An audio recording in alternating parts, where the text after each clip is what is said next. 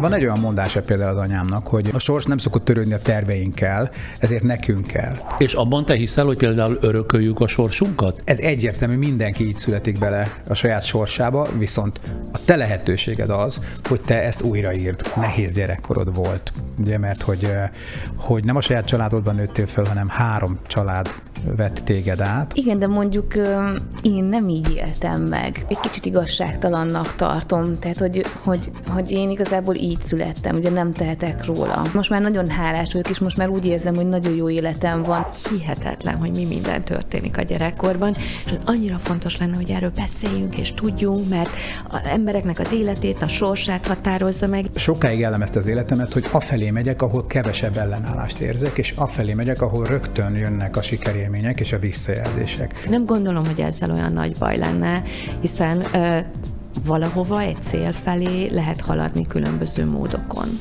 Nem szabad fatalistának lenni, tehát nem szabad úgy élni, hogy az ember elfogad mindent, amit hoz az élet, hanem örülni kell annak, amit ad, viszont sokat kell tenni azért, hogy olyat adjon, amitől mi boldogok leszünk. Ilyen értelemben, hogy igenis szóljunk bele a saját sorsunk alakításába, erről fogunk ma beszélgetni.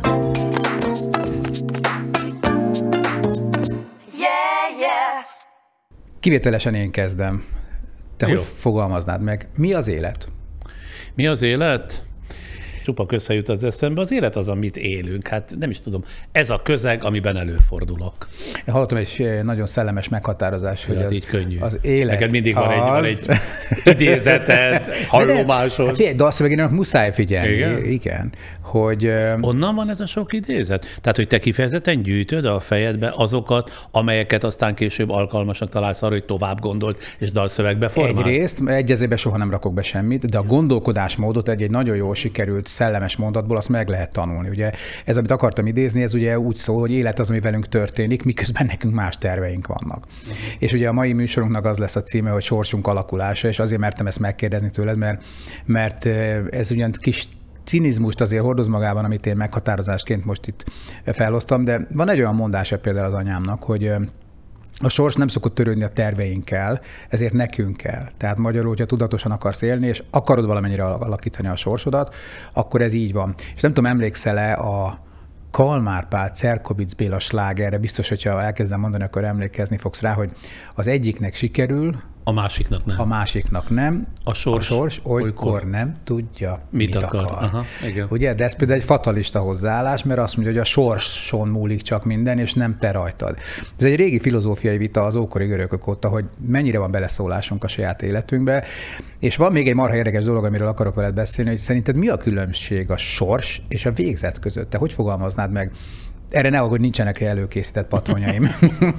nem, nem aggódom. Soha nem gondolkodtam. A sors tehát az a keret, amiben mondjuk, mondjuk lejjük az életünket. A végzet az meg egy csapás, nem? Mi a végzet? Igen, azt hiszem. Az egy csapás, ami beleszól a sors alakulásába. Vagy a végzet az, ahogyan a sors végződik? Nem is értem a, magát a szót sem. Mit jelent az, hogy végzet? A végzet? A, szerencsére benne van a végszó, tehát én valahogy úgy fogalmaznám meg talán, hogy, hogy a vég kimenetele, a dolgoknak. De én továbbra is hiszek abban, és remélem, hogy ezt ma sikerül megerősíteni, hogy, hogy nem szabad fatalistának lenni. Tehát nem szabad úgy élni, hogy az ember elfogad mindent, amit hoz az élet, hanem örülni kell annak, amit ad, viszont sokat kell tenni azért, hogy olyat adjon, amitől mi boldogok leszünk. Ilyen értelemben, hogy igenis szóljunk bele a saját sorsunk alakításába, erről fogunk ma beszélgetni. Ezt akartam kérdezni, hogy miért jelölted ki a te értelmezésedben, mit jelent ez a téma, hogy sorsunk alakulása? Tehát mit akarsz ezzel bizonyítani, vagy éppen cáfolni? Az, hogy felelősek vagyunk azért, amit leélünk a Földön, azért az időért, és hogy ez lehet hasznos, hogy egy sörreklámot idézek, hogy, hogy annyi, annyi vagy, amennyit beletöltesz, annyi az életed, amennyit beletöltesz ebbe. És abban te hiszel, hogy például örököljük a sorsunkat? Tehát ez a transgenerációs kérdés, hogy nagyapáink, nagyanyáink, anyáink, apáink mind benne vannak, a következő nemzedék az az adott esetben a mi sorsunkban? Ez egyértelmű, mindenki így születik bele a saját sorsába, viszont a te lehetőséged az, hogy te ezt újraírd kvázi, ahogy ugye az egyik híres pszichológus mondja, hogy, hogy van egy sorskönyve az embernek, de pont az a legszebb küldetése az embernek, hogy ezt felülírja. Tehát magyarul, hogy próbálj meg kilépni azokból a, azokból a keretekből, klisékből, sémákból, vagy éppen örökségből, amit a szüleitől kapsz, hogyha nem vagy általuk boldog. Pont ez a kérdés, hogy amit örökölsz, és mondjuk adott esetben, ha az rossz, akkor az nem vezethet el az elődök hibáztatásához? Magyarán, hogy a saját sorsomban anyám és apám okozóját látom. Aki így fogja föl, az boldogtalan marad szerintem, hiszen nem tudhatja, hogy az ő szülei abban a korszakban, abban az adott körülményrendszerben, a Magyarországon aztán főleg az egész 20. század az egy katasztrófa volt tulajdonképpen, hogy akkor ő mit tett volna az ő helyükben. Én is tudok a saját családomból olyat mondani, amit nyugodtan oda dörgölhetnék az édesanyám orra alá, vagy ha apám élne, akkor bizony mondhatnám neki, hogy figyelj, szerintem ezt nagyon rosszul csináltad. De egyrészt azt gondolom, hogy az ember azért szereti a szüleit, mert, mert nem felelősségre vonja őket, és nem számon kér tőlük dolgokat, hanem elfogadja őket olyannak, amilyenek ők akkor tudtak lenni.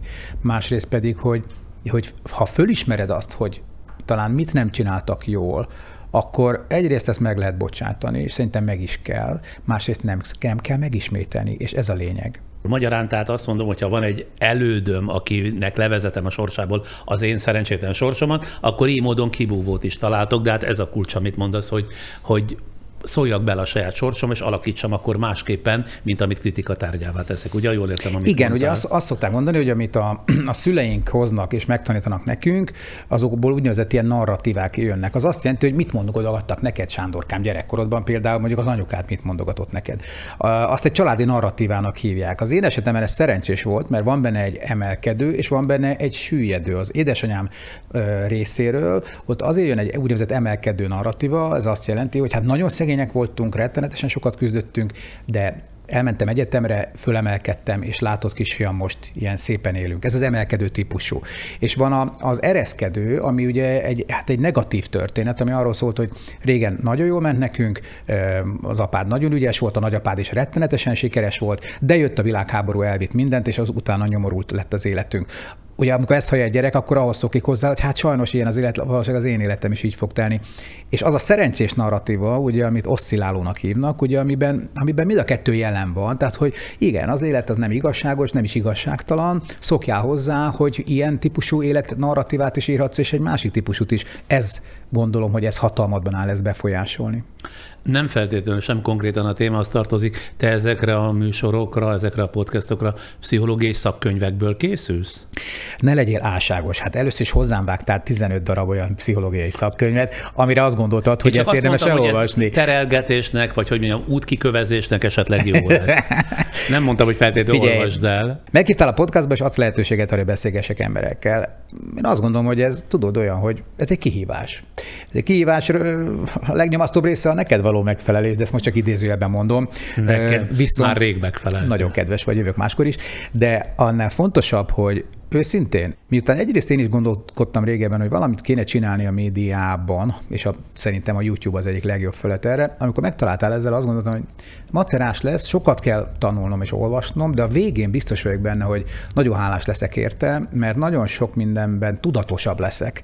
E, pont azért, mert rengeteget kell készülni. Mindig azt szoktam mondani, és hogy... És ez megveszed észre ennek a jeleit? Abszolút. Sokkal tudatosabban fogalmazok most már, mint előtte. Bár azt gondolom, hogy a pszichológiai jelenségek nagy részét én megéreztem. De hát hogy is ne éreztem volna meg, hiszen dalszövegíró vagyok, és kommunikációval foglalkozom 35 éve. Tehát magyarul én már rég megtanultam más emberek bőrébe belehelyezkedni, és más emberek gondolkodását megérteni. Ezen kívül hát egy olyan típusú genetikát is hoztam, ami alapvetően nem a konfliktusokat keresi, hanem a megoldásokat keresi. Tehát ez milyen értelme szerencsésen vagyok összeszerelve. A mai műsor is a szokásos képlet szerint készült, tehát lesz egy konkrét példát, egy konkrét példázatot, és aztán pedig hívtál egy szakembert, ugye? Így van. Most Zsiga Melinda kickboxos, többszörös bajnok lesz a vendégem, és az ő élettörténetén keresztül szeretném megérteni és megmutatni a nézőknek azt, hogy hogyan tudjuk a sorsunkat alakítani a megfelelő hozzáállással vagy döntésekkel, és utána orvostót Noémi pszichológus lesz majd a vendég, akivel ezt egy kicsit hát tudatosabban és, és mélyebben kivesézve szeretnénk majd így feltállalni. Na, akkor jöjjön a főcím és az első vendég. Ezt szeretem legjobban, amikor ezt mondod ilyen elégedetten. Oké, okay. én megkülök a pulthoz. Jó.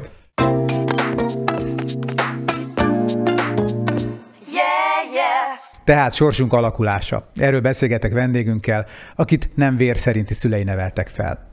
Zsiga Melinda profi kickbox bajnok, kétszeres amatőr világbajnoki bronzérmes kickboxos, testnevelő, edző és nem mellékesen bikini modell.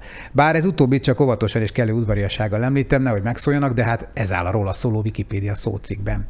Köszöntelek téged, köszönöm, hogy eljöttél, és hadd kezdjem azzal, hogy téged a feleségem hívott fel, hogy felkérjünk téged erre a műsorra, és az első kérdésed az volt a telefonban, hogy kedves ember ez a geszti? Akkor még jó nem tudtad, hogy a felesége. Jó fej. A jó fej ez a geszti? Igen, a júdás egyből elárult, igen. Nem, én sejtettem, én sejtettem amúgy, csak hát ugye az ember kifele mutat valamit, aztán utána meg... Tehát én, én azért sejtettem, ez volt a megérzésem, hogy ilyen kedves fickó. Csak hát volt valami emléked rólam?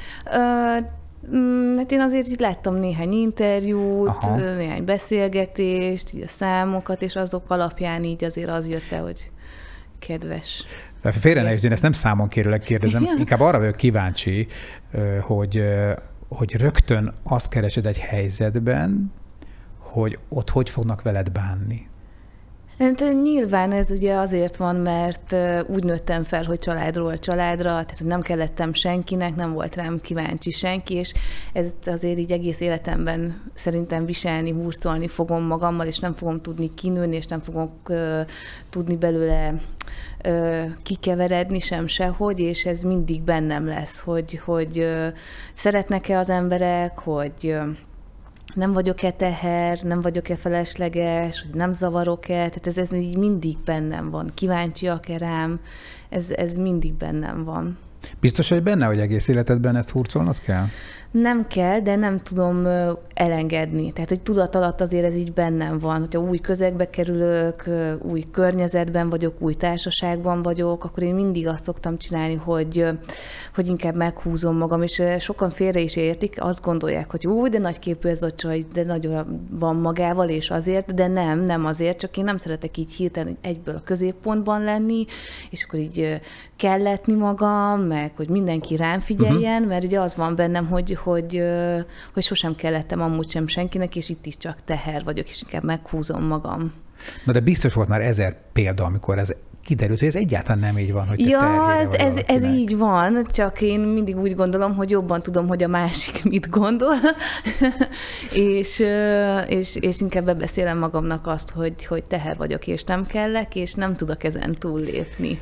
Rögtön belevágtál a lecsóba, és elmondtad, hogy hát egy finoman szólva, hogy szokták mondani, nehéz gyerekkorod volt, ugye, mert hogy, hogy nem a saját családodban nőttél föl, hanem három család vett téged át, ha jól tudom. Igen, igen. És egyikből a másikba mentél, és hát elég sok sérülés ért közben téged.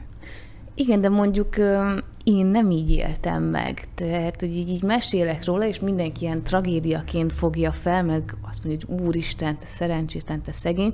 Na én azért nem is beszéltem erről sokáig, mert nem szeretném, hogy engem sajnálnának az emberek. Tehát, hogy én, én sosem indítottam sehol így, hogy ja, én állami gondozott vagyok, nem ismerem a szüleimet, és hogy uh-huh. tehát nem akarom, hogy, hogy, hogy emiatt szeressenek, nem akarom, hogy emiatt kapjak meg bármit is. Ha nem mit akarsz? Ö, ha nem azt szeretném, hogyha teljesítményem alapján en um, tehát hogyha tudnák azt, hogy, hogy letettem valamit az asztalra, tehát hogy ott van a kemény munka mögöttem, én sportoló vagyok, és tehát az azért rengeteg időt, energiát, lemondást jelent, ezt ugye minden sportoló tudja, és én azt szeretném, hogy az emberek ezt látnák, és azt, hogy, hogy nem feltétlenül van mindig meg az eredménye, de hogy mennyi melót beleteszek. És valamikor jól kijön a lépés, ugye, mint mit tudom én, a világbajnokságon, vagy, vagy egy Európa kupán, de, de nem mindig. És én azt szeretném, hogyha emiatt ismernének el. Persze az még egy plusz, hogy hogy most már én is belegondoltam, hogy milyen háttérrel indultam, és ez tényleg nagy szó, mert azért azzal is tisztában vagyok, hogy az állami gondozottaknak a 90%-a azért megrakad egy szint, uh-huh. megreked egy uh-huh. szinten, és uh, sajnos nem igazán jó útra terelődik, miután kikerül a, vagy a családból, vagy a nevelő otthonból. De, de én mégis inkább azt szeretném, hogyha, hogyha az eredményeimet néznék és elismernék. Ez nem vált egy ilyen nagyon görcsösnek mondható állandó ilyen söndisznó állássá az életedben? észrevettem, hogy egy idő, idő után igazából hát csúnyán mondva, de leszarják azt, hogy milyen eredményeim vannak, um, leszarják azt, hogy mondjuk hogy nézek ki, nem, nem nyerhetek mondjuk egy szépségversenyen, nem támogatnak be, és én De ezt miért? mind annak tudtam be, hogy nem is a támogatás a lényeg, hanem, hanem az, hogy, hogy, hogy, hogy amellett, hogy nekem vannak eredményeim, ott van a munkám, a befektetett munkám, és én nem tartom magam csúnya embernek sem, és most nem nagy képűségből mondom, tehát hogy ezt mind leszarják, és igazából nem leszarják, nem foglalkoznak vele, hogy szépen Nem értékelik mondjam. akkor, Nem értékelik, hanem... hanem olyanokat tesznek be, meg olyanokat támogatnak, akiknek semmi közük a sporthoz, semmi eredményük nincs, tehát hogy, és ami ugye a fő-fő, ez a mániám, hogy fehérbőrű. Tehát én azt gondolom, hogy itthon nem igazán értékelik azt, hogyha egy roma tényleg ö, kiemelkedik és példát tud mutatni. Ezért pipa vagy? Mm, nem pipa igazából, csak egy kicsit igazságtalannak tartom, tehát hogy így születtem, ugye nem tehetek róla. Viszont nagyon jól kikupálódtam, nagyon nagy segítségem volt ugye ebben a, a a, ebben az egészben a harmadik családom, mert ugye ők erőlt, erőltették idézőjelesen, tehát ők nagyon szerették volna, hogyha tanulnék, és most már ennek látom, hogy milyen előnyei vannak. Azt gondolná az ember, hogy egy ilyen eredményeket produkáló, ilyen szép, és azt kell, hogy mondjam, hogy intelligens ember, mint te vagy, az, azzal biztos nem bánhat így a, a sors. És mégis. És mégis. Tehát én mondjuk most már úgy vagyok vele, hogy, hogy hogy most már nagyon hálás vagyok, és most már úgy érzem, hogy nagyon jó életem van, mert amióta itt vagyok a teremben, ott a harmadik kerületben a kiszeri... Ott edzéseket tartasz. Igen, meg én vagyok az, az üzletvezető uh-huh. is. Tehát azóta ilyen nagyon jó dolgok történnek velem. Én 2015 óta vagyok ott, 2015 ősze óta, és azóta soha senkinek egy rossz szava nem volt hozzám. Ez azért nagyban befolyásolja az életemet, meg ugye az, hogy hogy állok az emberekhez. Még mindig antiszociális vagyok, de azért tehát hozzájuk szeretek lemenni. Tehát, hogy tényleg ö, olyan közeg, akiknek soha nem volt egy rossz szavuk se hozzá, még egy rossz nézésük sem, úgy, hogy ugye ők, ők sem tudták sokáig azt, hogy én állami gondozott vagyok, és honnan indultam. Tehát, hogy én ezért szeretem ezt a termet, ezt a közeget, és nagyon sok jót kapok tőlük a Bocsánat, dolgokat. Az mit jelent, hogy azt mondta az előbb, hogy antiszociális?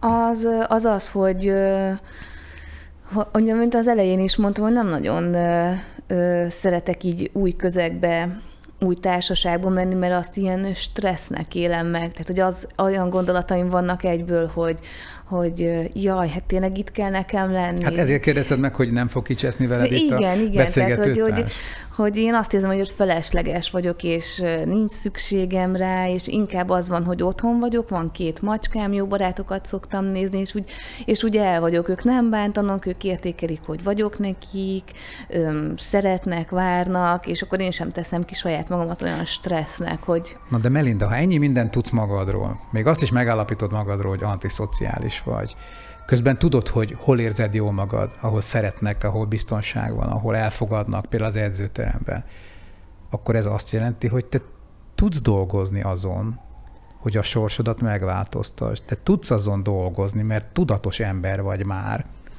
hogy változtass azon, amitől nem vagy annyira boldogtalan, mint szeretnél. Bár nem feltételezem, hogy te boldogtalan ember vagy, de mert nem úgy csillog a szemed, meg a Nem, nem, ezt mondom, olyan. hogy, tehát, hogy amióta ott vagyok, tehát hogy nagyon sok jó uh-huh. dolog ér. De ugye ez is az van, hogy szeretek hozzájuk bejárni, de őket már ismerem. Miért ne ismerhetnél meg másokat is, akik ugyanígy?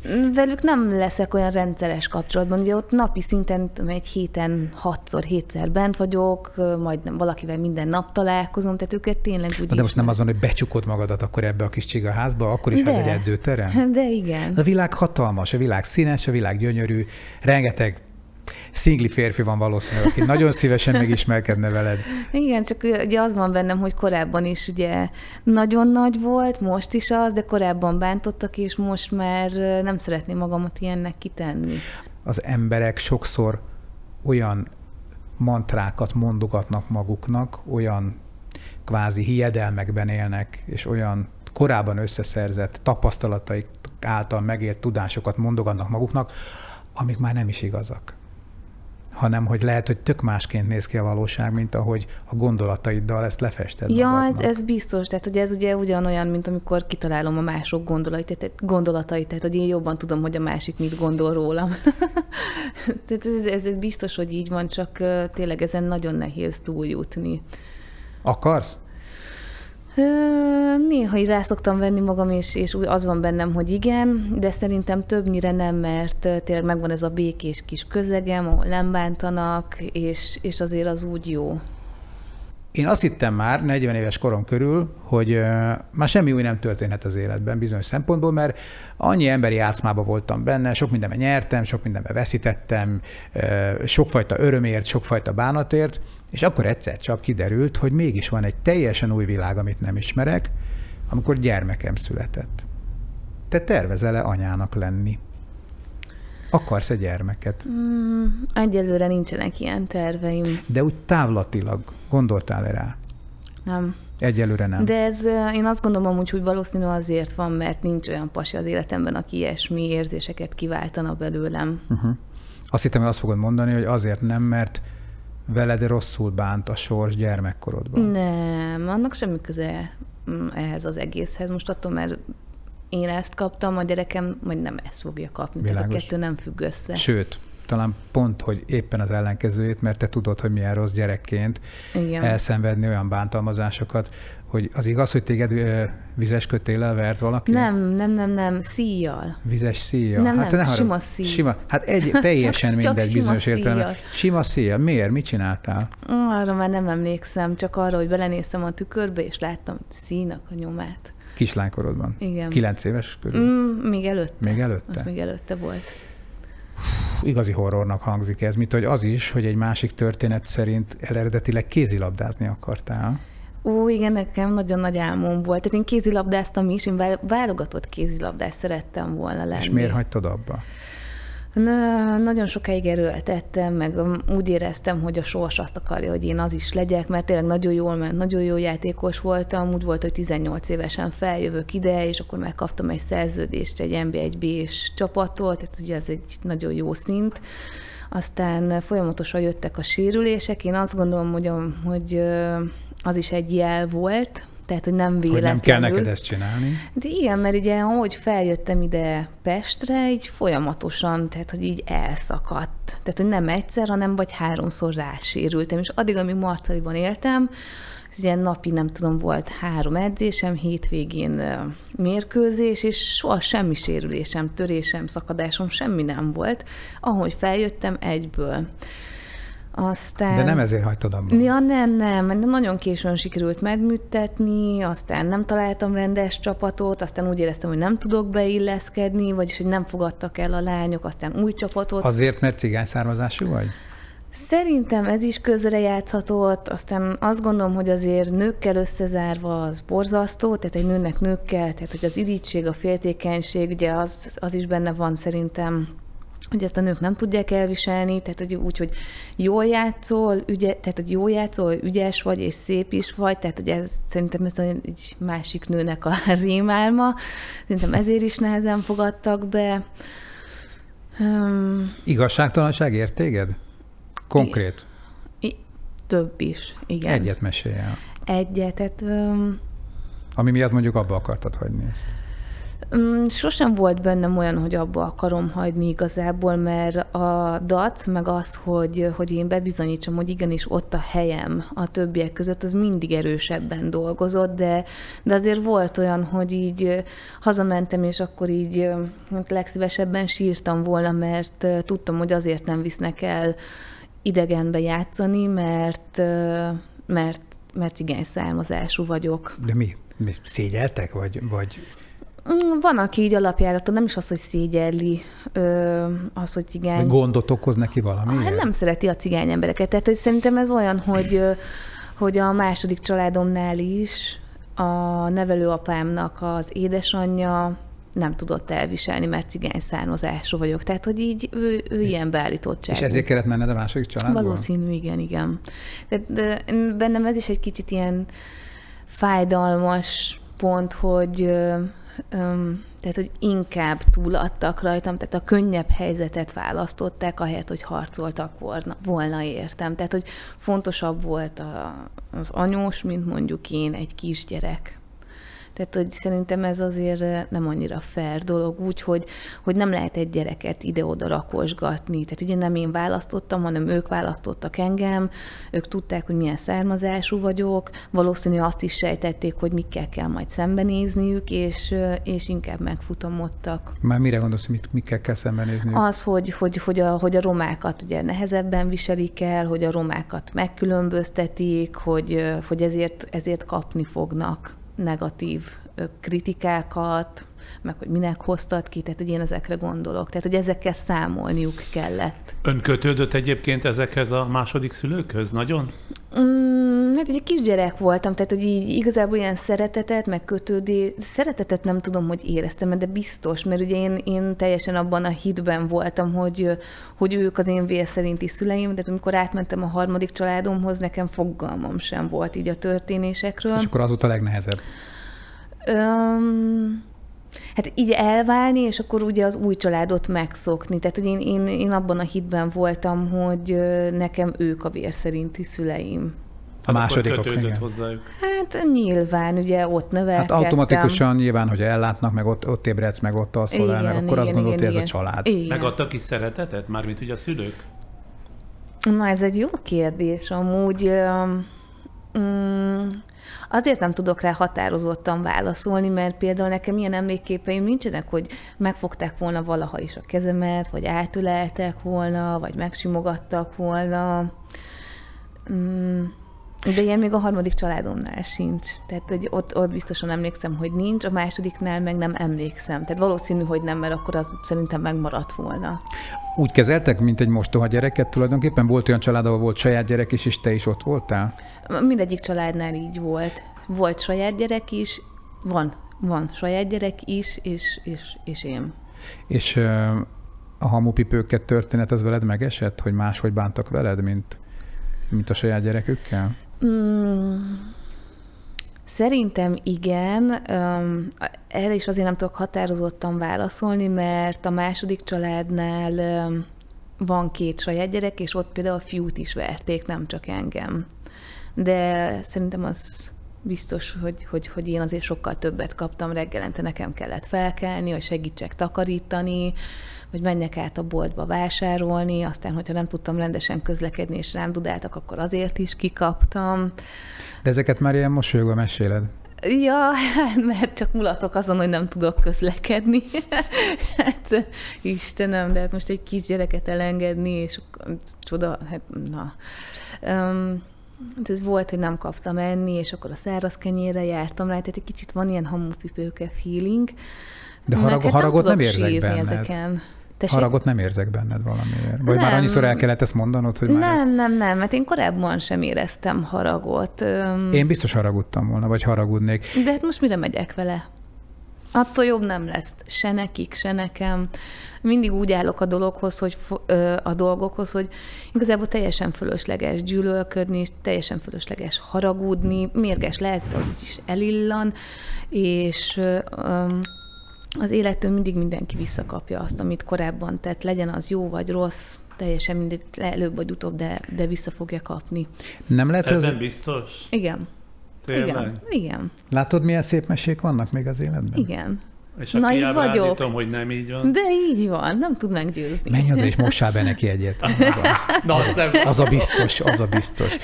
Meggyőzöm én, hogy nekem van igazam. Hát az biztos. Bár ájkidóztam, vigyázzak. Hát az Csak rég volt. Ez, ez, ez, ez messziről, ez messziről látszik csinálom. a mozgásodon. Én jelenleg is csinálom, és friss vagyok, és fiatalabb. Igen.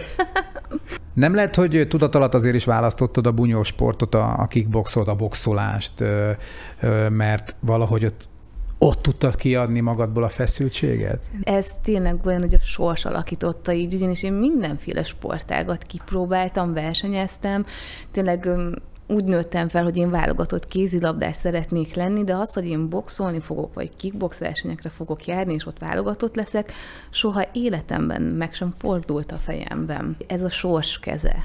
Amit most már te mozgatsz egyébként boxkesztyűk.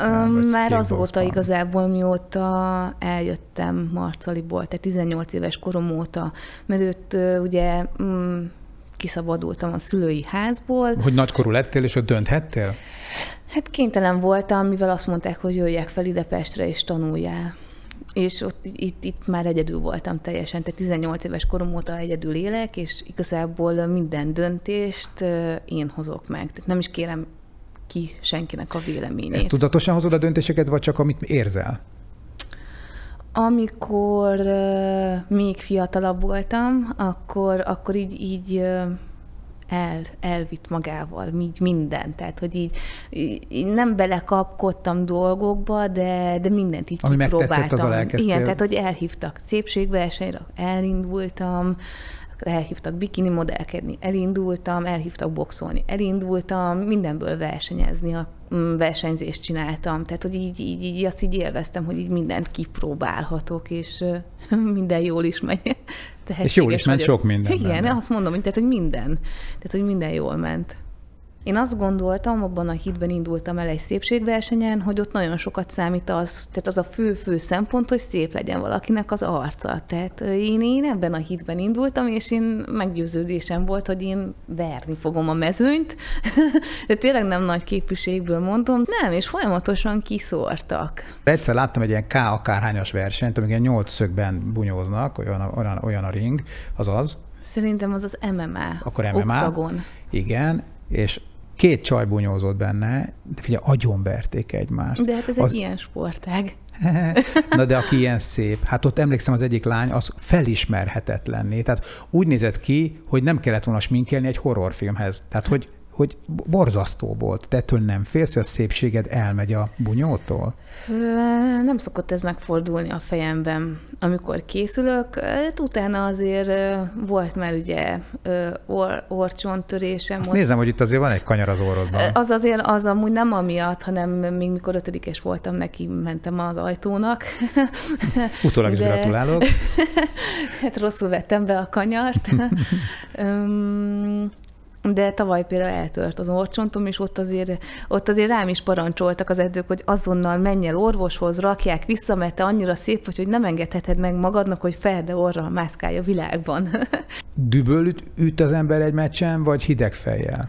Nem jó düböl, tehát az, az a, abból semmi jó nem lesz, az nagyon kiszámítható, és meg hát nem, nem tehát hogy én szoktam is mondani, hogy ne azért sportoljon valaki, hogy dübből meg tudjon verni bárkit az utcán. Tehát, hogy ezt, ezt, ezt nem azért kell csinálni. Tehát akkor nem az ellenfeleiden vered le azt, hogy azért mondjuk ki nehéz sorsod volt? Nem, nem, hát ugye nem ők tehetnek róla, de, de azért most a legutóbbi meccsemen így, így olyan ellenfelem volt, akinek az edzője nem szimpatizál velem, és, és ez azért nagyon dolgozott bennem. De akkor végül is azt kimondhatjuk, ha te eddig életed alapján, hogy sok mindent hoz a sors, amit nem tudunk változtatni, de vannak dolgok, amelyek Zsiga Melindán, Kovács Gézán, bárki máson múlnak?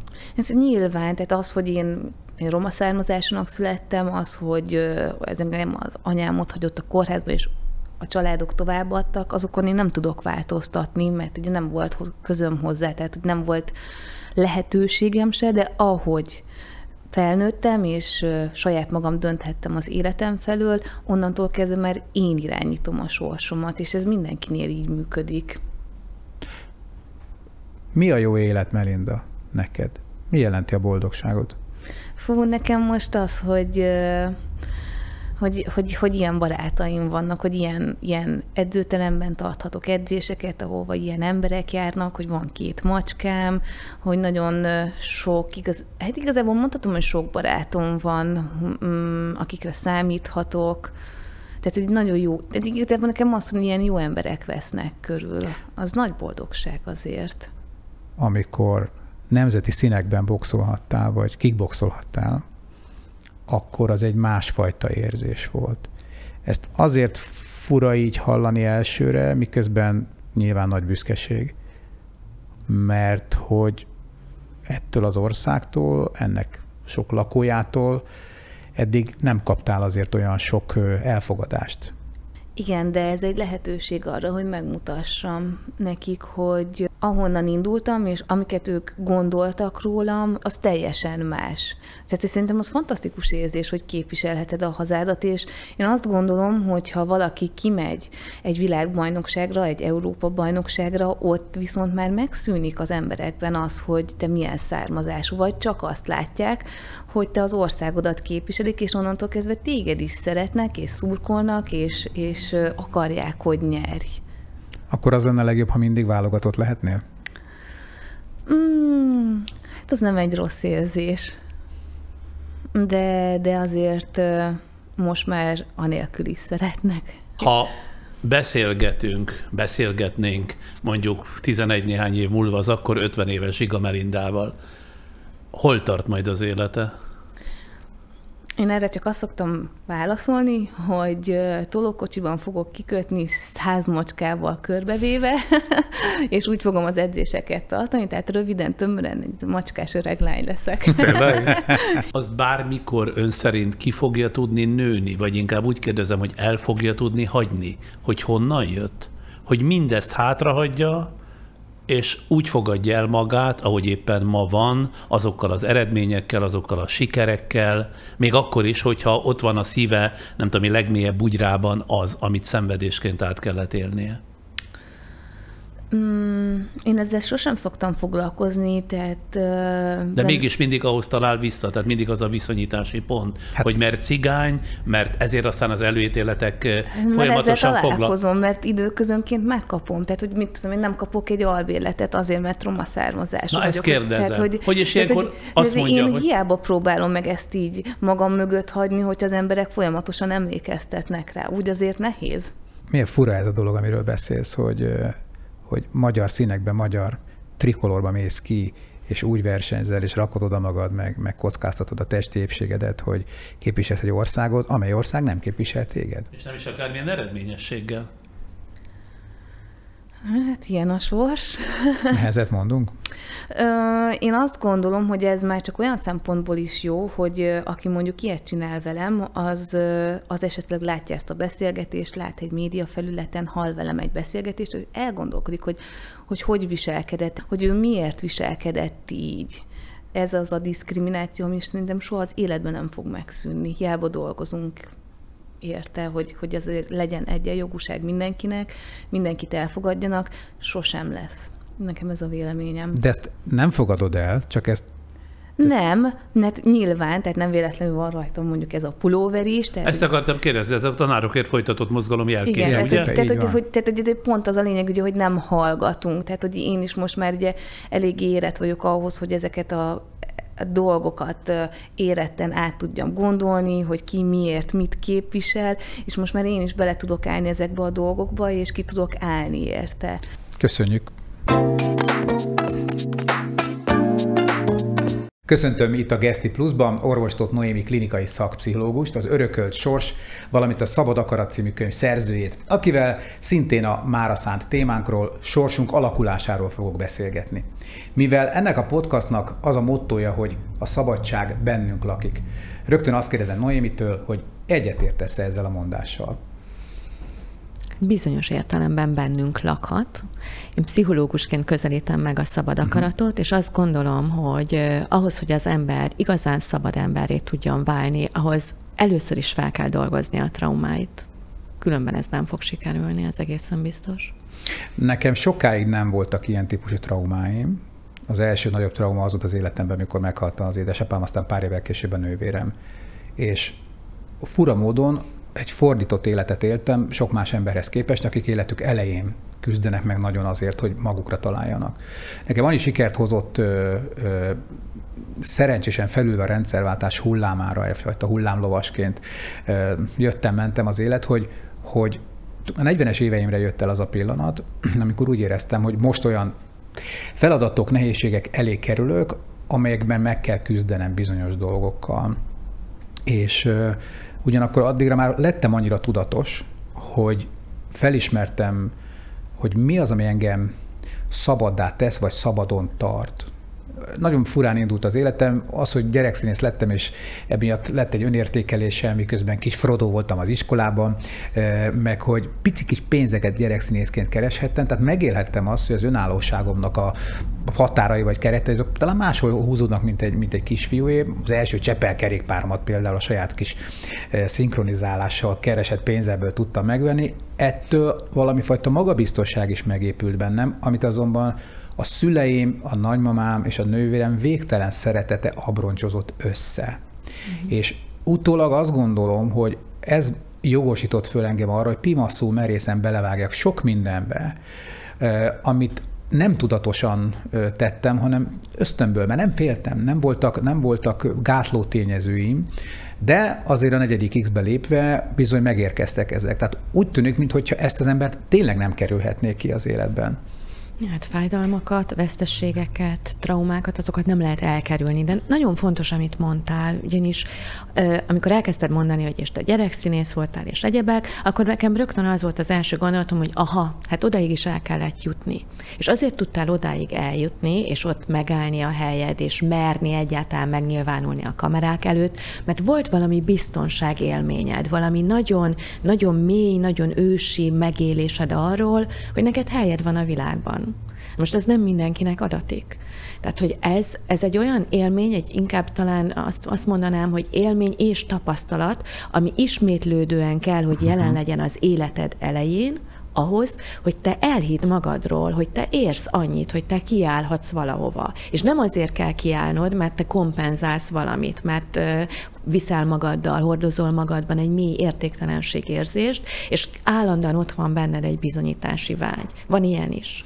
De úgy tűnik, hogy azért az anyukád, uh-huh. meg mhm. ahogy mondtad, a, a, a nővéred, a nagymamád szeretet abroncsot vontak köréd. Igen, ezt úgy hívjuk egyébként, hogy ősbizalom. Mert aki szeret, egy jól szerető szülő, az jól tartja a gyerekét, az megadja neki a biztonságot. Akkor ez egyik legnagyobb ajándék, amit kaphatunk a családunktól, nem? Ez nem is kérdés, igen. Van más, ami ilyen meghatározó nagyságrendű dolog? Hát azt szoktuk mondani, hogy a fogantatástól számított első ezer nap az nagyon meghatározza a későbbieket. Természetesen ezt nem azt mondom, hogy ez egy ilyen eleve elrendelést jelent, aztán is utána képtelenek vagyunk, hogyha ott az nem jól uh-huh. sikerül, félresiklik, valami nagy trauma ér minket. Édesanyánk a várandóság alatt, nem tudom én, olyan feszült, olyan stresszeken, olyan traumákon megy keresztül, ami ránk is hat ugye a magzati korba, hogy ezt aztán nem lehet felülírni, nem lehet szépen finomítani, gyógyítgatni, de lehet, de de ez az első ezer nap, ez a fogantatástól a, a, számítva, ez mindenképpen meghatározó. A kötődés minősége, az meghatározza az anya-gyerek kötődés minősége, meghatározza, hogy később felnőttként hogyan lépünk bele. Egyáltalán belemerünk elépni egy párkapcsolatba, és ott milyen dinamikák zajlanak majd köztünk és a párunk között. Tehát hogy hihetetlen, hogy mi minden történik a gyerekkorban, és az annyira fontos lenne, hogy erről beszéljünk és tudjunk, mert az embereknek az életét, a sors sorsát határozza meg, és igen, egy egész nemzetnek is meghatározza a sorsát, hogy mi történik ott a gyerekszobában. Viszonylag hamar megértettem azt, hogy, hogy ki lehetek én, és ki nem. Ebben sok minden segített engem, nem csak a, a családom, hanem a különböző dolgok, amikkel elkezdtem foglalkozni. Ugyanakkor utólag kielemezve tulajdonképpen azt kell, hogy mondjam, hogy lehet, hogy nem voltam elég rámenős és bátor, mert sokáig jellemezte az életemet, hogy afelé megyek, ahol kevesebb ellenállást érzek, és afelé megyek, ahol rögtön jönnek a sikerélmények és a visszajelzések. Nem gondolom, hogy ezzel olyan nagy baj lenne, hiszen ö, valahova egy cél felé lehet haladni különböző módokon az, hogy elkerüljük a kudarcot, talán ebben van egy mérlegelés is. Meg tudom csinálni, nem tudom megcsinálni. A reális önértékelés szerintem az az, ami az embert megóvja a kudarctól. Hozzáteszem, ez nem azt jelenti, hogy nem kellett teljesítményeket leadnom, le kellett nagyon is adnom, viszont, viszont utólag úgy érzem, hogy az eleinte talán zsigerből vagy ösztönből szerencsésen választottam célokat. És hogy vajon hogy tudunk segíteni az embereknek ebben? Hogy jól válasszanak ki célokat maguknak. Hát az, hogy hogyan választunk célt, az rögtön felveti az önismeret kérdését. Mennyire ismerem magam, mennyire vagyok tisztában a képességeimmel, és mi az, ami segíti, és mi az, ami akadályozza a képességeimnek a kibontakoztatását? Ez mindig egy nagy kérdés. Tehát, hogy hol vannak azok a, az erőforrásaim, amik ebben segítenek, és hogy én tudom-e ezeket az erőforrásokat ö, alkalmazni, használni. Nagyon gyakran lehet azt látni, hogy elképesztő tehetséggel megáldott emberek azért nem tudják kifutni magukat, ahogy ezt mondani uh-huh. szoktuk, mert olyan szorongások élnek bennük, olyan félelmek tartják fogva ugye? őket. Igen, ugye amikor az emberben nagy szorongás van attól, hogy, hogy akkor most neki teljesítenie kell, az el tud olyan szintre jutni, hogy, hogy lerontja a teljesítményét. És akkor hiába lenne ott benne az, az adottság, a képesség, a tudás adott esetben, egyszerűen nem, nem jön ki. És képzeld el, azt vettem észre, hogy minél sikeresebb valaki, hajlamos lehet arra, hogy annál szorongatóbbá váljon a korábbi sikere.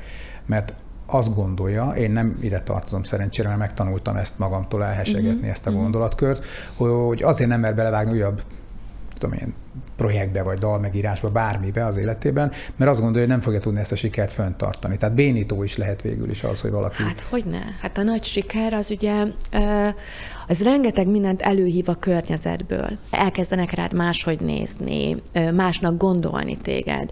És hogy te ezt hogy tudod beépíteni a már meglévő identitásodba, ez egy nagy kérdés, és hogy mit hoz ki belőled ez a siker? Egy, egy szorongást attól, hogy mi van, hogyha nem fog sikerülni. Tehát, hogy mint mondtál, hogy azt gondolom, hogy azok a legszerencsésebbek, akik a teljesítményüket és a sikerüket azt le tudják választani a személyiségük magjáról. Tehát, hogy nem gondolják azt, hogy én egyenlő vagyok a sikeremmel. Uh-huh. Mert hogyha ez megtörténik, onnantól kezdve válik az egyén nagyon-nagyon sérülékenyé. Mert minden kudarcról azt fogja gondolni, hogy akkor az a, az a személyiségét uh, minősíti. Így van, uh-huh. így van. Tehát az olyan, mint egy ilyen kártyavár így összedönti. Uh-huh.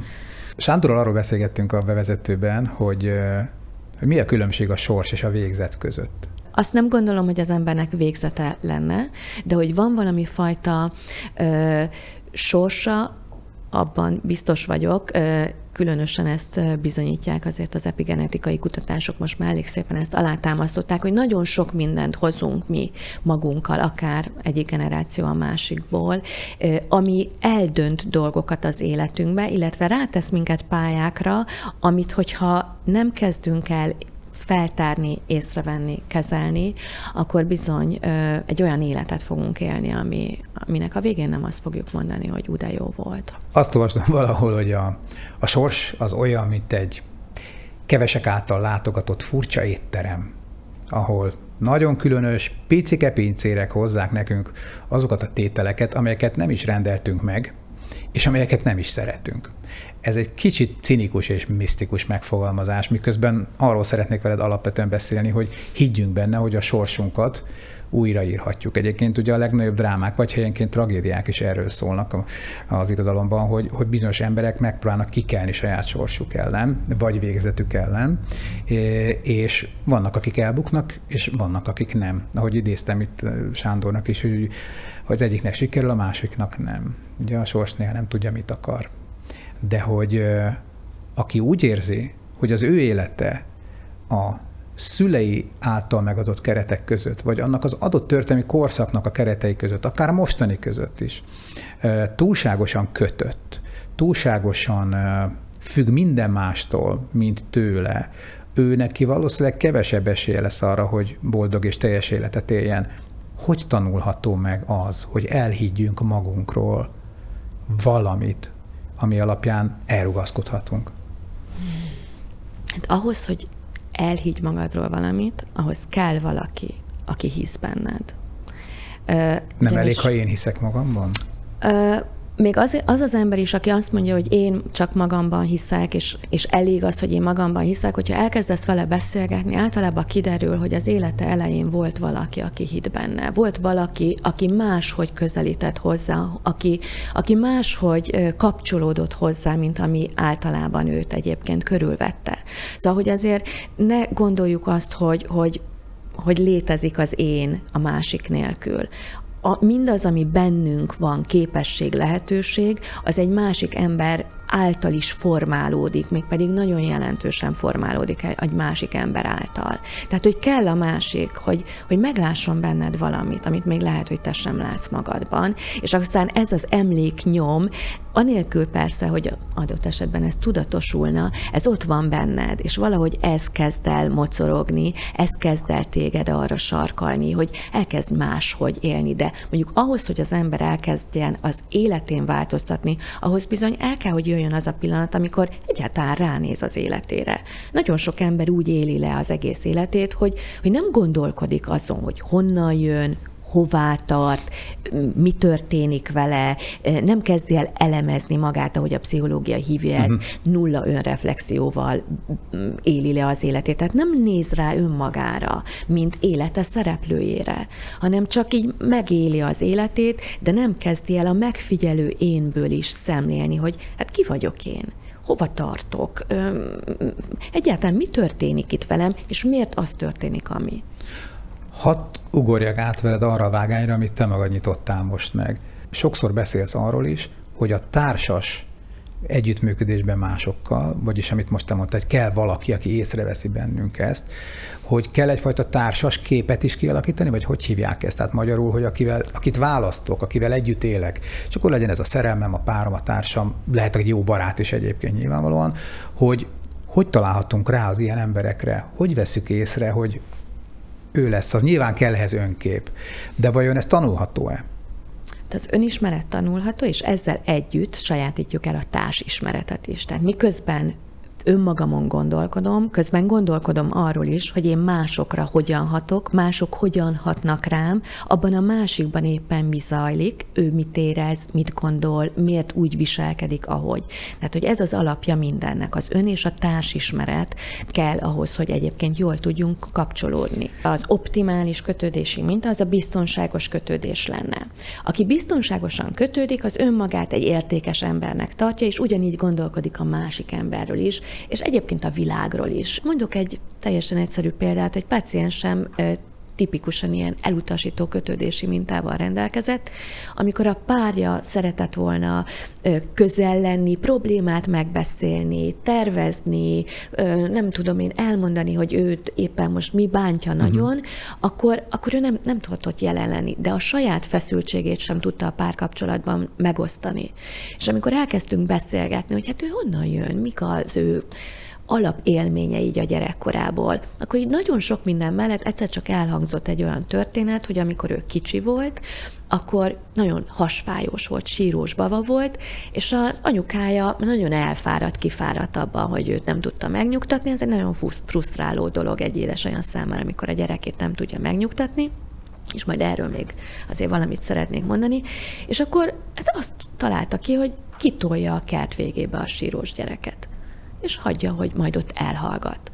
És ugye azt tudjuk, hogy a sírni hagyott gyerekek egy idő után elhallgatnak de megnyugodni biztos nem fognak, illetve megtanulják azt, hogy a másik az nem tud nem tud neked enyhülést hozni, nem tudja a kínodat csillapítani, nem tud neked segíteni. Egyrészt. Másrészt vidd el, zárd el magad elől is ö, ezeket a feszültségeket, mert ezek olyan elárasztóak tudnak lenni, annyira fájdalmasak uh-huh. lesz, tudnak lenni, hogy jobban jársz, hogyha a saját érzelmi életedet így letekered, mint a hőfok szabályzóval, így, így lejjebb vesszük. És akkor ők így valóban azt látod, hogy, hogy érzelmileg olyan, kicsit olyan hidegebbek, uh-huh. távolságtartóbbak, de azért, mert valamikor az életük kezdetén ez segített nekik. Hát ez a lelki termosztát ott elromlott. Igen, és ezt nagyon fontos hangsúlyozni, hogy, hogy mert ugye amikor egy felnőtt embert látunk, akkor elkezdünk könnyen ítélkezünk, hogy miért ilyen, miért uh-huh. olyan, miért nem változik meg. Hát amilyen ő most, az valami miatt alakult ki. Tehát annak egy De története van. olyan nehéz ezt nem Noé, hogy látunk egy bunkó módon viselkedő pasast, vagy nőt, és az érzelmeinktől, az indulatainktól képtelenek vagyunk ezt ilyen okosan végig gondolni, jaj, hát szegénynek biztos nehéz volt a gyerekkora, tralala, tralala. Na de hát Miközben együtt kéne vele élni, vagy, vagy együtt kéne vele dolgozni egy munkahelyen. De ezért ülünk itt, hogy ezek a pszichológiai ismeretek, ezek minél szélesebb körben hozzáférhetőek legyenek, mert amikor látok egy dühöngő embert, és nem, nem csak morálisan ítélkezem felette, hanem azt mondom, hogy aha, tehát hogy itt nála van egy érzelmi önszabályozási deficit. Magyarul itt a frontális lebeni uh-huh. funkciók nem jól működnek. Ez jól hangzik. akkor az sokkal könnyebb Mert reagálnom is rá. Vagy könnyebb rá Mert értem. reagálnom? Hát figyelj ide, minden ember érteni akarja az életét, önmagát és a másik embert. Tehát ez egy ilyen alapvágyunk, hogy, hogy tudjam, hogy mi miért történik. És amikor elkezdem érteni a helyzeteket, a, a, egy másik emberrel való kapcsolódásomnak a minőségét, akkor szerintem az egy hatalmas megkönnyebbülést tud hozni. És ez alapján tudatosabban választhatunk olyan partnert, aki segít a sorsunkat alakítani? Ennyire agyból lehet ezt csinálni? amikor elkezded feldolgozni a gyerekkori kötődési traumáidat, akkor már egyszerűen nem is vonzanak azok az emberek, akikkel újra megélheted azokat a gyerekkori fájdalmakat, uh-huh. mert, mert már, nem, már nem, nem triggerelnek, nem uh-huh. nyomják be uh-huh. azt a gombot uh-huh. rajtad, ami, ami, ami miatt ők így vonzóvá válnak számodra.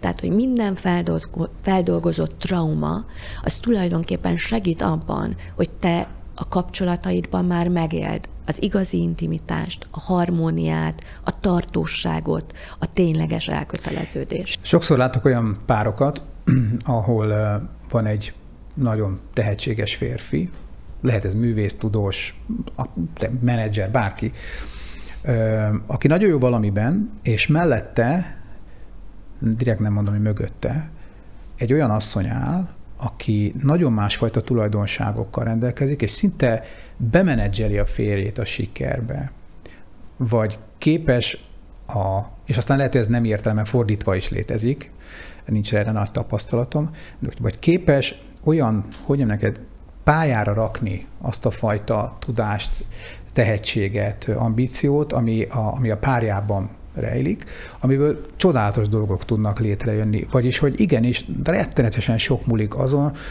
hogy kivel élünk. Ez így van.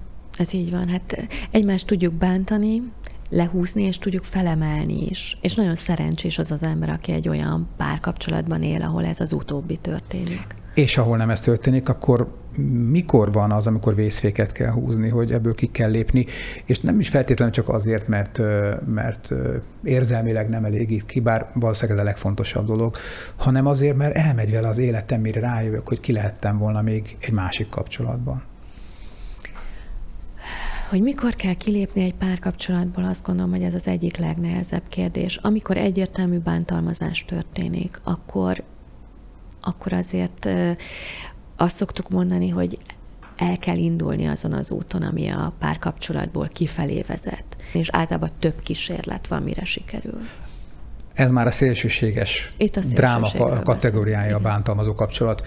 Sokkal hétköznapi dologról beszélnék most még, hogy amikor valaki azt érzi, hogy van benne egy potenciál, de mondjuk összejön valakivel, akár össze is házasodnak, az elején a szerelem ködéből, meg a szexualitás ködéből sokáig nem látunk ki. De amikor azt érezzük, hogy az az ember végül is nem egy olyan inspiratív ember, vagy nem egy olyan nagyságrendű ember, mint akik mi lehetnénk talán, ha van ilyen érzésünk, vagy ambíciónk, na akkor van az szerintem, hogy, hogy nagyon jó, ha tudja az ember, hogy milyen típusú kötődésből tudja, meg milyen típusú párral tudja önmagát kibontakoztatni.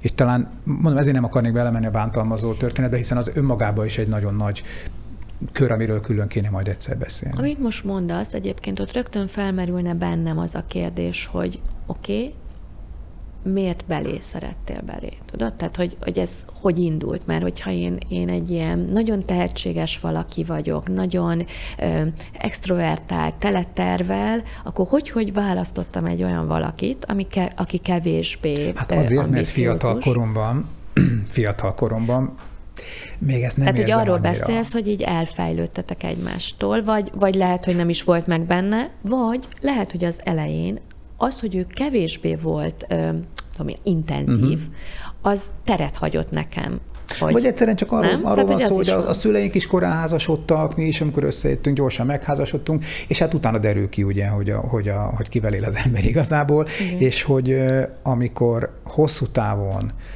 az ember ből, és ebben nem, hangsúlyozom, nem védekezésként mondom, nem magamról beszélek, hanem, hanem van pár ismerősöm, akiről azt gondolom, hogy jóval több lehetett volna belőle, nő is és férfi, hogyha egy másik ember elél.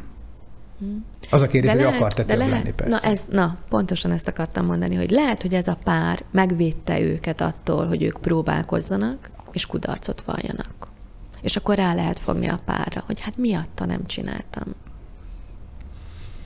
Azért a párkapcsolatok világa nagyon izgalmas, és tudod, ez olyan, hogy elindulsz egy ilyen sötét erdőbe, és keresed, és, és lehet, hogy ami így elsőre úgy tűnik, hogy ja, hát ez volt, hát ez a, ez a nő, mondjuk, vagy ez a, ez a férfi uh-huh. visszahúzta, akkor egyszer csak kiderül, hogy dehogy is, hát ő adta meg neki a lehetőséget, arra biztosította a lehetőséget, hogy ő neki ne kelljen próbálkozni, hogy rá tudja fogni, és ő elviszi a balhét. Most tenném fel azt a kérdést, amire az előbb utaltam, amit ugye nem készítettem be magamnak, de valahogy most úgy mégis nagyon melbevágott. Ugye azt mondod, hogy a, a kiskorunkban elszenvedett ö, gúnyos, kritikus megjegyzések, a direkt, szándékosan lealázó, lealacsonyító, becsületünkbe, önértékelésünkbe gázoló viselkedés, és ennek verbális formái, ezek végtelenül károsak és rombolóak, depressziósá, önértékelési zavarokkal küzdő emberé tehetnek minket. Hát ha ma körbenézek Magyarországon, kereskedelmi tévés műsoroktól kezdve az egyszerű hétköznapi Facebookon elvégzett verbális gyűlöletháborút, illetőleg akár a hétköznapi vezetési szituációkig, nem úgy van az, hogy mi most egy olyan spirálban üldögélünk ebben az országban, amit mi magunk rajzolunk föl, mert hozzászoktunk ahhoz, hogy úgy mondunk véleményt másokról, hogy ezzel egyrészt a saját önbecsülésünket növeljük, by the way, illetve mellékesen azért is, mert nem tudunk megoldani egy csomó problémát a saját életünkben, és ezzel azt gondoljuk, hogy a másokat megalázunk és lenyomunk, akkor ettől nekünk jobb lesz. És nem az van, hogy egy kicsit ettől betegszik meg minden nap a jó hangulatunk. Nem ettől van az, hogy, hogy olyan, mint mindenki depressziós lenne. A magyar társadalom generációk óta halmozódó traumát hordoz. Kibeszéletlen dolog. Kibeszéletlen traumát, és a trauma az az ember-ember közötti jó kapcsolatot teszi tönkre hiszen valaki valahol valakinek fájdalmat okozott, megalázta, bántotta, üldözte, próbálta, nem, megsemmisítette, vagy próbálta megsemmisíteni, tehát fájdalmat okoztunk egymásnak. És ezeknek a feldolgozatlansága, ez hömpölyög egyik generációról a gen- másikra. Ez egy abuzált társadalom, ami magát abuzálja? Én azt gondolom, hogy ezt, ezt ki lehet mondani hogy amíg ezek a traumák fel nem fel nem dolgozódnak, addig ne várjunk mást, addig ne várjuk azt, hogy, hogy úgy fordulunk egymáshoz nyitottan, elfogadással, támogatással. Ugye azt szoktuk mondani, hogy a Bocsánat, hadd szóljak közben, de mitől dolgozódnak föl? Igen, ezt akartam kérdezni, dolgozódni? Hát az, az, egy, az egy folyamat, ami magától kéne, hogy lezajlódjon, de hiszen ez rajtunk múlik, nem elnézést. Hogyan? Föl. Igen, de, igen. igen. Hogyan dolgozódnak föl? Igen. És egyéni szinten hogy kezdhetjük ezt el? Tehát a, a traumák feldolgozásában egyénileg is elő kell járnunk, de a rendszernek is át kell alakulnia. Tehát kezdődően onnan, hogy teljesen banális dolognak tűnik, de hogyan szülnek a nők? A kiszolgáltatott, beteg, segítséget váró, éppen szülőembert adott esetben, hogyan és mi veszi körül. Aztán megyünk tovább. Mi történik az iskolában? Mi, mi történik az óvodában, már óvodában? Hogyan bánunk a gyerekekkel? Mennyire ismeri fel a, a, a, a gyerek kért felelősséget vállaló felnőtt, hogy abban a gyerekben mi zajlik. Hogyan segíti például az, az ő érzelemszabályozásának a kialakulását. Milyen segítséget kap a család. Tehát, hogy akár hova nyúlok, bármilyen rétegbe, ugye azt látom, hogy, hogy hatalmas ö, átalakulásra lenne ahhoz szükség, hogy a következő generációk azok ne hordozzák már a, a mi traumáinkat. Hogy náluk ne legyen gyakorlat a megszégyenítés.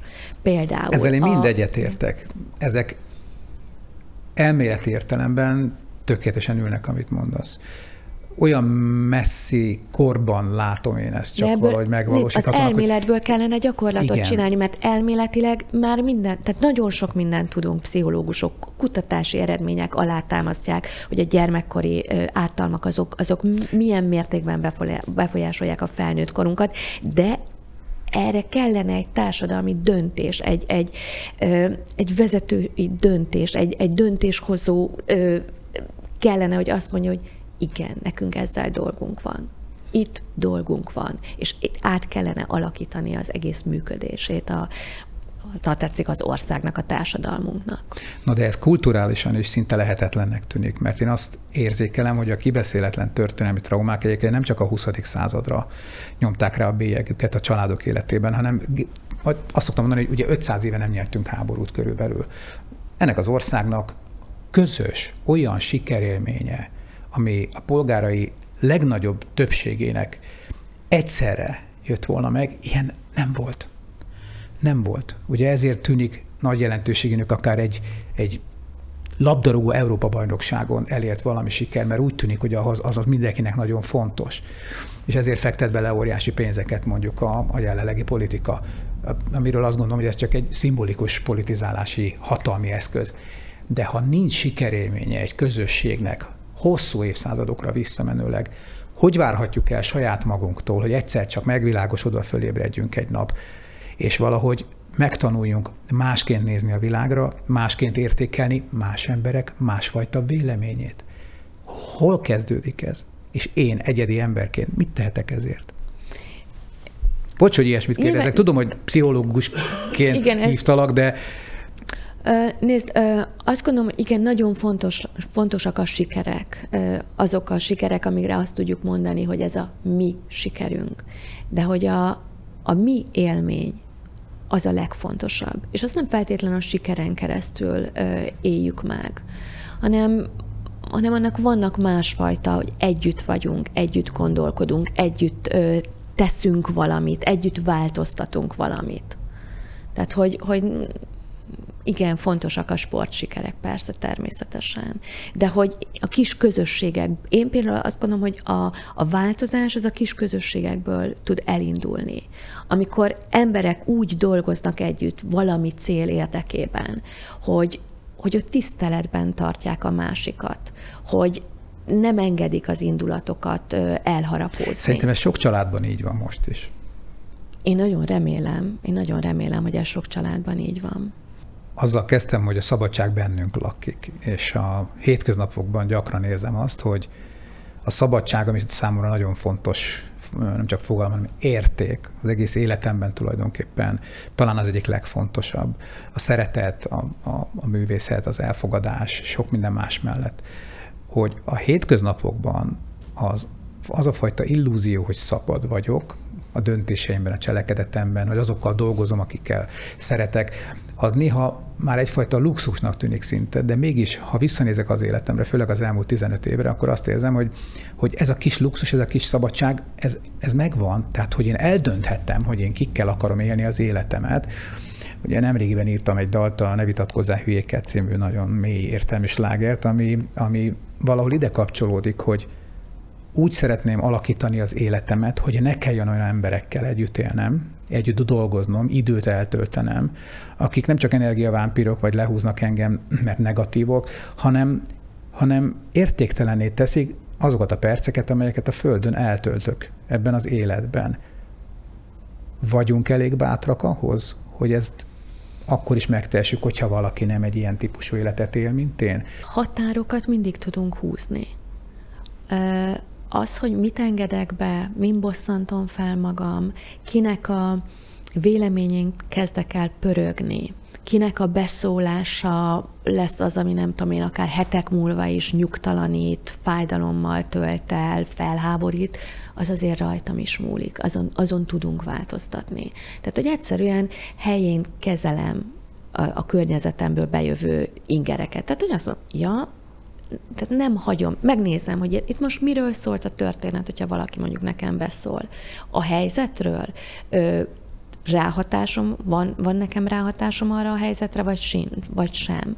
És azt így végig gondolom, elkezdem egy picit elemezni a szituációt, és aztán van, hogy azt mondom, hogy ja, ezzel most nekem nincs dolgom, nem kell vele foglalkozni. Tehát ez a határvédelem. A másik feszültsége, irítsége, rossz indulata, akármilyen negatív érzelme, az meg tud állni a határomon, mert azt mondom, hogy ehhez nekem nincs közöm. Az Ez a képesség nagy... elsajátítható. Bocsáss meg, az emberek nagy része szerintem egzisztenciális okokból nem mer kilépni ilyenkor bizonyos körökből. De az, hogy maradsz, vagy mit, tehát hogy attól, hogy, hogy nem tudsz kilépni, máshogy reagálni, vagy nem reagálni, azt meg tudsz tanulni. És bátornak kell lenni. És bátornak kell lenni, hogy egyáltalán segítséget kérj. Ugye ez is egy nagyon fontos dolog, hogy mersz a segítséget kérni. Köszönöm szépen. Köszönöm én is.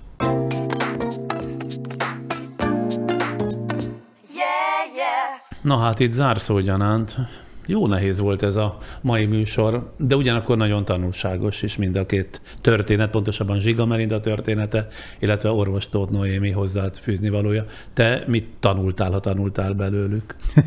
hát minden ilyen beszélgetésből tanulunk szerintem, és annyira ilyenkor megerős, milyen könnyű nekünk sokszor, és milyen nehéz másoknak, és milyen, milyen fontos az, hogy legyen bennünk együttérzés. Meg amit neked a korábbi műsorodban mondtam, hogy szolidaritás érzés, hogy nem sajnálni kell másokat, hanem a, a támogató együttlétünkkel, a kíváncsiságunkkal kell odafordulni valahogy egymás felé. Az jutott eszembe egyrészt, hogy a Melinda történetéből is, hogy, hogy tényleg olyan, hogy a, a, a sors az hoz neked embereket az életedbe, vagy belök téged emberek közé, és utána te döntheted el, hogy milyen ember elmész tovább, kinek fogod meg a kezét, kiét nem, kit engedsz kilépni az életedből. Az, hogy kik vannak körülötted, alapvetően meghatározó. Melinda is erről beszélt, és tulajdonképpen a Noémival is azt próbáltam végigbeszélni, hogy a társas kapcsolataink mennyire határozzák meg a sorsunk alakulását.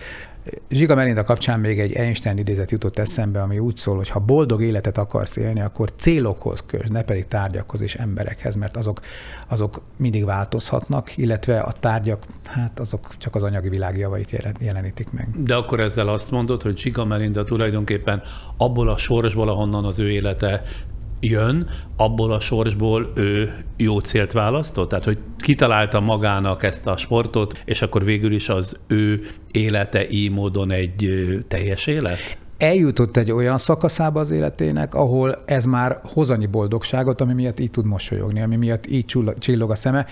Én drukkolok neki, hogy az a mantra, amit ő mondogat most, az változzon meg az élete hátralévő részében, mert, mert azt gondolom, hogy igenis lehet olyan ember, aki őt elfogadja majd a nagy sport teljesítmények nélkül is, és hogy rátalálhat a szeretetnek egy olyan teljességére, amit, amitől, amitől érdemes leélni a hátralévő életet. De ugyanakkor, ezt meg orvos Noémi tanította ma este, borzasztó dolog, hogy valaki egy ilyen sorsból érkezik, és soha többet nem tudja. Ő például képtelen ezt hátrahagyni. Tehát valahogy minden szerintem abból származik, abból ilyen elutasító a közelséggel szemben, hogy ő nem akar csalódni még egyszer. Hát mert annyi csalódás többet. érte egész életében, hogy nem akar újabb ilyet. De egy szóval szerencsés ez a találkozás. Igen, de, ez a, de egy szerencsés találkozás, egy jó ember, aki, aki, aki valami oknál fogva mégis közel, közel tud kerülni hozzá, vagy akit ő közel tud engedni magához. Na de a sokkal rossz tapasztalatod, ezt a nyitottságot hogyan éred el? Itt jön az, amit, amit nem pszichológiai alapon lehet talán megváltoztatni, hogy a, az élet ide-oda rakosgat minket. Egy nagy találkozás meg tudja ezt változtatni, ebben, ebben hiszek. Mm. Jó, akkor már ennyit. Mára ennyit. Már ennyit, akkor légy szíves, az érzékeny búcsút ejtsd meg. meg foglak említeni benne. Alig várom. Tehát ennyit tudtunk ma sorsunk alakulásáról mondani. Szokás szerint arra kérlek titeket, iratkozzatok fel a csatornánkra a feliratkozás gomb megnyomásával, és talán már az unalomig ismétlem, de ismétlés a tudás édes jó anyukája alapon hadd tegyem hozzá, ha a feliratkozás gomb mellett a kis csengő ikonra is rányomtok, a YouTube értesítés küld akkor, amikor új tartalmat teszünk fel erre a felületre, és lesz ilyen. Kíváncsiak vagyunk az ehhez a témához, tehát a sorsunk alakulásához kapcsolódó kérdéseitekre, és igyekszünk válaszokat is adni ezekre a sorozat záró podcastjában áprilisban. Ha elnyerte tetszéseteket ez a mostani adás is, akkor a YouTube-on a képernyő alatt jobbra található köszönetgomb megnyomásával támogatást is küldhettek. Köszönjük, hogyha adásaink készítését így segítitek. Mához egy hétre csütörtök este 8-kor váltótársam a méltán híres, hírneves Friderikus Sándor jelentkezik Jó jó van. A Geszti Plusszal legközelebb két hét múlva csütörtök este 8-kor érkezem, új témával, új szakemberrel és új speciális vendéggel. Bármi is történjék addig, tartsátok ébren magatokban az élet iránti lelkesedést. Mindig van feljebb. A szabadság bennünk lakik. Minden jóból, jó sokat kívánok!